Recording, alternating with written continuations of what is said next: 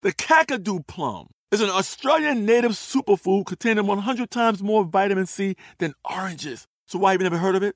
PR. No one's drinking a Kakadu smoothie? I'm JB Smoove, and that was a full episode of my new podcast, Straightforward, inspired by guaranteed straightforward pricing from AT&T Fiber. Get what you want without the complicated. AT&T Fiber, live like a gigillionaire. Available wherever you get your podcast. Limited availability in select areas. Visit AT&T.com slash hypergig for details. When you buy Kroger brand products, you feel like you're winning. That's because they offer proven quality at lower than low prices. In fact, we guarantee that you and your family will love how Kroger brand products taste, or you get your money back. So next time you're shopping for the family, look for delicious Kroger brand products because they'll make you all feel like you're winning. Shop now, in store, or online. Kroger, fresh for everyone. From BBC Radio 4, Britain's biggest paranormal podcast is going on a road trip. I thought in that moment, oh my God, we've summoned something from this board. This is Uncanny USA. He says, Somebody's in the house, and I screamed. Listen to Uncanny USA wherever you get your BBC podcasts, if you dare.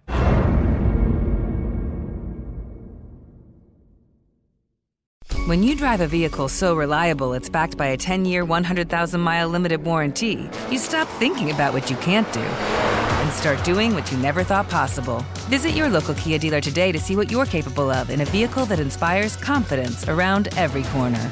Kia, movement that inspires. Call 800 333 4KIA for details. Always drive safely. Limited inventory available. Warranties include 10 year 100,000 mile powertrain and 5 year 60,000 mile basic. Warranties are limited. See retailer for details. Hey y'all, Eves here. We're doubling up today with two events in history. On with the show. Greetings, everyone. Welcome to This Day in History class, where we learn a smidgen of history every day.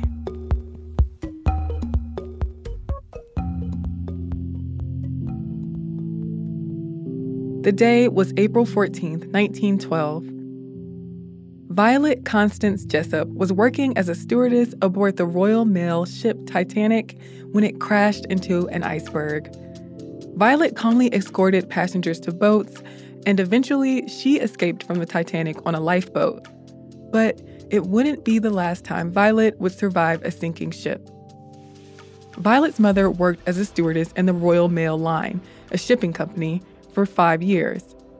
But her mom's health deteriorated, and she was no longer up for the job. Violet was working as a governess, but she wasn't making nearly enough money to take care of her siblings and mother. So Violet also decided to pursue a job as a stewardess in the Royal Mail line to support her family. Violet's interviewer told her that she was too young and too pretty to be a stewardess, but she got the job anyway. She started on the Orinoco, traveling to the Caribbean. It was a tough job, and Violet didn't have any experience in it, so she basically had to learn as she went.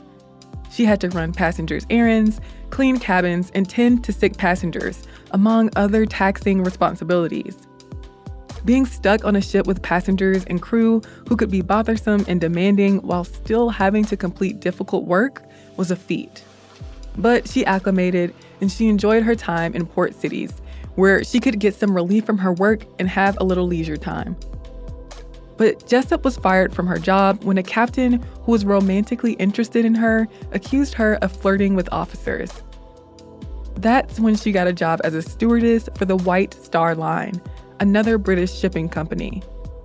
She'd heard that the routes its ships took were particularly treacherous, and there was word that its passengers expected superior service from crew. But since her exit from the Royal Mail job wasn't on good terms, she ended up taking the job at White Star anyway. And it went pretty well. Her passengers liked her. Because she was a crowd favorite, Violet was chosen to serve aboard the Olympic on its maiden voyage in 1911. Violet was happy aboard the Olympic, and she didn't seem phased by its collision with the HMS Hawke in September of that year. She continued her work on the ship after it was out of commission for a couple of months. but Violet's friends convinced her to join the crew of the White Star Line's Titanic when she was selected to work on its maiden voyage. When the Titanic collided with the iceberg that caused its demise, Violet was comfortably drowsy, as she put it. Violet, like many other people aboard, didn't quite realize the urgency of the situation, and she went back to her room after helping passengers board boats. But as the ship tilted to a dangerous angle, it became clear that the circumstances were dire. She said in her memoir, I was ordered up on deck. Calmly, passengers strolled about. I stood at the bulkhead with the other stewardesses, watching the women cling to their husbands before being put into the boats with their children. Sometime after, a ship's officer ordered us into the boat first to show some women it was safe. As the boat was being lowered, the officer called, Here, Miss Jessup, look after this baby. And a bundle was dropped onto my lap. The people in her boat were rescued by the ship the Carpathia after eight hours. The Titanic's sinking was a terrible incident, but Violet went back to work. In 1914, as World War I was beginning, Violet began serving as a nurse with the British Red Cross. Soon, she was back aboard a ship, this time the Britannic, the Titanic's sister ship. Just four and a half years after the Titanic incident, Violet was in another wreck. The Britannic struck a mine in the Aegean, but Violet again made it out on a lifeboat. In her memoir, she described being sucked under the ship's keel, hitting her head and escaping, only to discover she had fractured her skull years later when she went to the doctor for headaches. Violet worked as a clerk during the war, then continued her work as a stewardess. During her later years, she took more jobs as a clerk and in factories.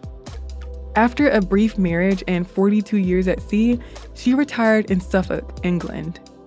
Her memoir was published in 1997, decades after her death in May 1971.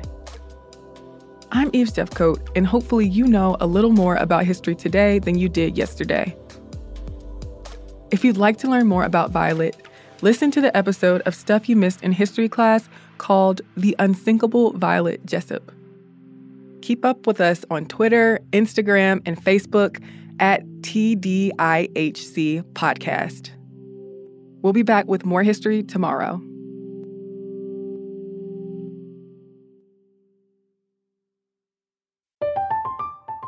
I'm Katya Adler, host of The Global Story.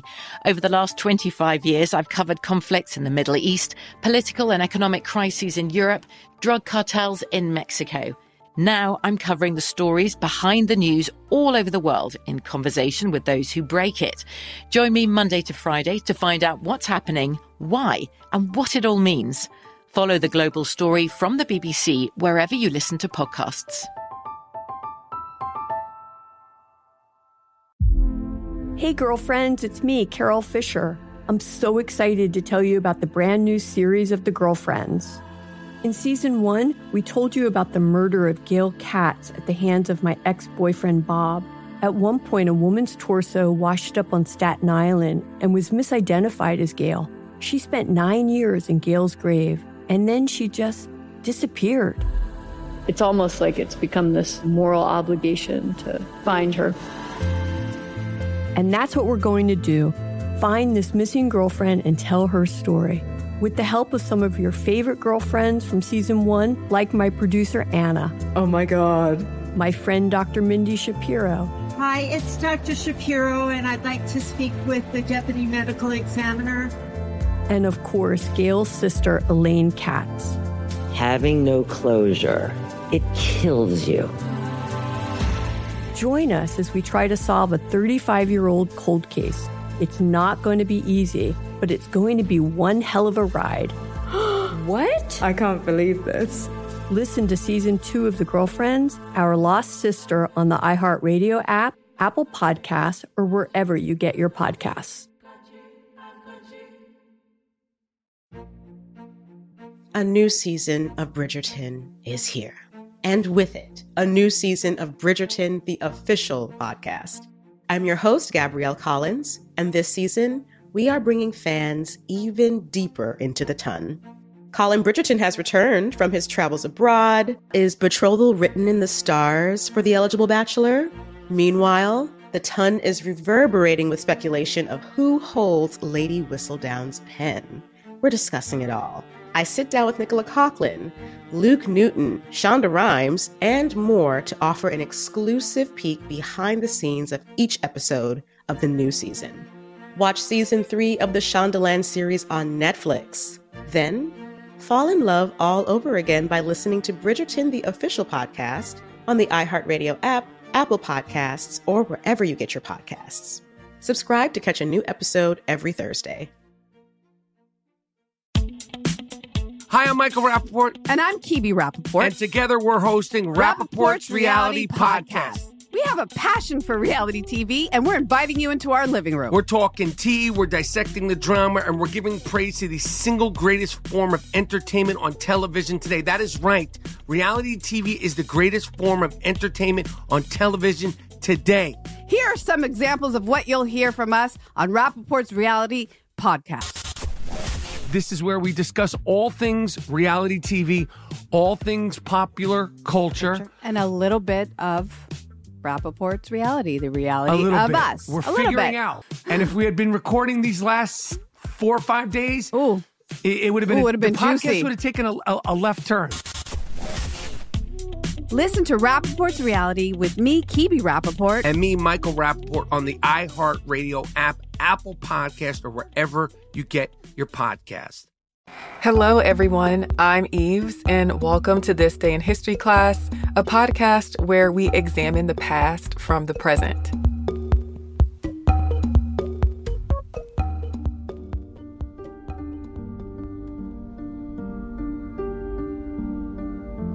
The day was April 14, 1816. The largest slave rebellion in the history of Barbados began. Though it's often called Bussa's Rebellion after an enslaved man who may have led it, Bussa's true role in the rebellion has been debated by historians. Barbados was first occupied by the British in 1627. They established large sugar plantations on the island in the 17th century and enslaved West Africans to work the land. Society was split into white people, black people, and colored people. And among those groups, there were free people, indentured people, and enslaved people. Throughout the 17th century and into the early 19th century, the population of white people shrank while the number of black people grew due to the increase in enslaved people brought to the island. The planter elite held a lot of power, controlling the economy and government institutions.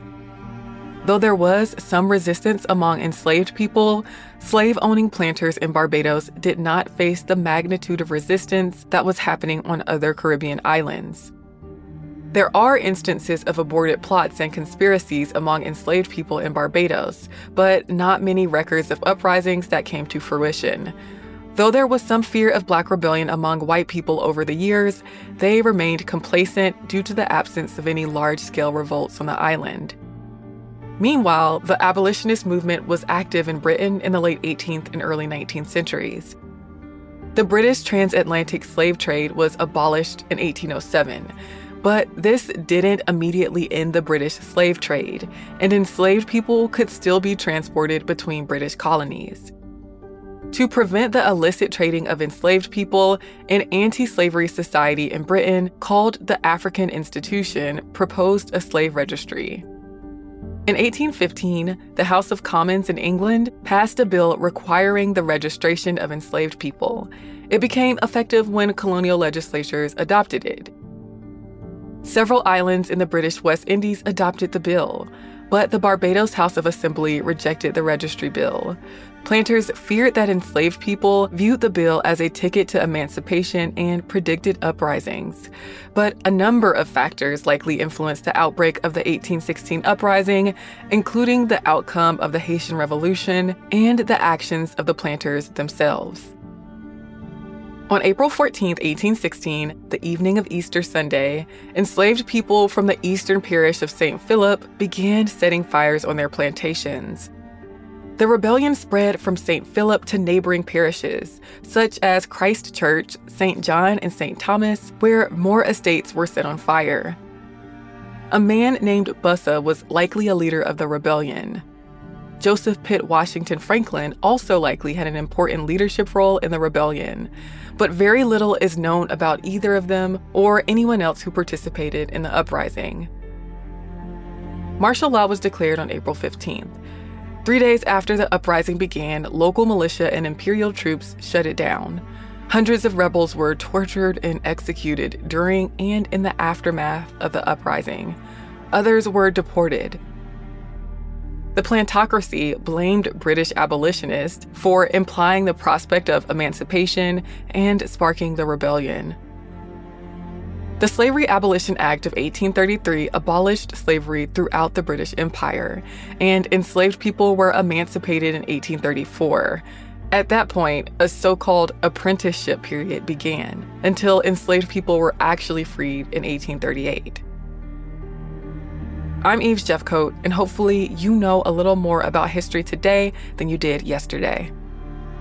We would love it if you left us a comment on Facebook, Twitter, or Instagram at TDIHC Podcast. You can also send us any of your comments or questions via email at thisday at iHeartMedia.com. Thanks again for listening to the show, and we'll see you tomorrow.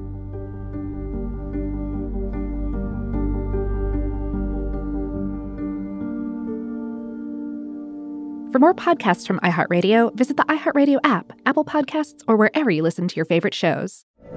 From BBC Radio 4, Britain's biggest paranormal podcast is going on a road trip. I thought in that moment, oh my God, we've summoned something from this board. This is Uncanny USA. He says, Somebody's in the house, and I screamed. Listen to Uncanny USA wherever you get your BBC podcasts. If you dare.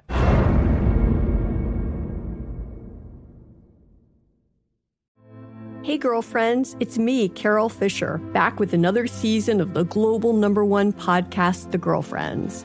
Last time, we investigated the murder of Gail Katz. This time, we're uncovering the identity of the woman who was buried in Gail's grave for a decade before she disappeared. Join me and the rest of the club as we tell her story. Listen to season two of The Girlfriends, Our Lost Sister on the iHeartRadio app, Apple Podcasts, or wherever you get your podcasts. Hi, I'm Michael Rapaport. And I'm Kebe Rapaport. And together we're hosting Rapaport's, Reality Podcast. We have a passion for reality TV, and we're inviting you into our living room. We're dissecting the drama and we're giving praise to the single greatest form of entertainment on television today. That is right. Reality TV is the greatest form of entertainment on television today. Listen to Rapaport's Reality with me, Kebe Rapaport. And me, Michael Rapaport, on the iHeartRadio app, Apple Podcast, or wherever you get your podcast. A new season of Bridgerton is here. And with it, a new season of Bridgerton, the official podcast. I'm your host, Gabby Collins, and this season, we are bringing fans even deeper into the ton. Watch season three of the Shondaland series on Netflix. Then fall in love all over again by listening to Bridgerton, the official podcast, on the iHeartRadio app, Apple Podcasts, or wherever you get your podcasts. Subscribe to catch a new episode every Thursday.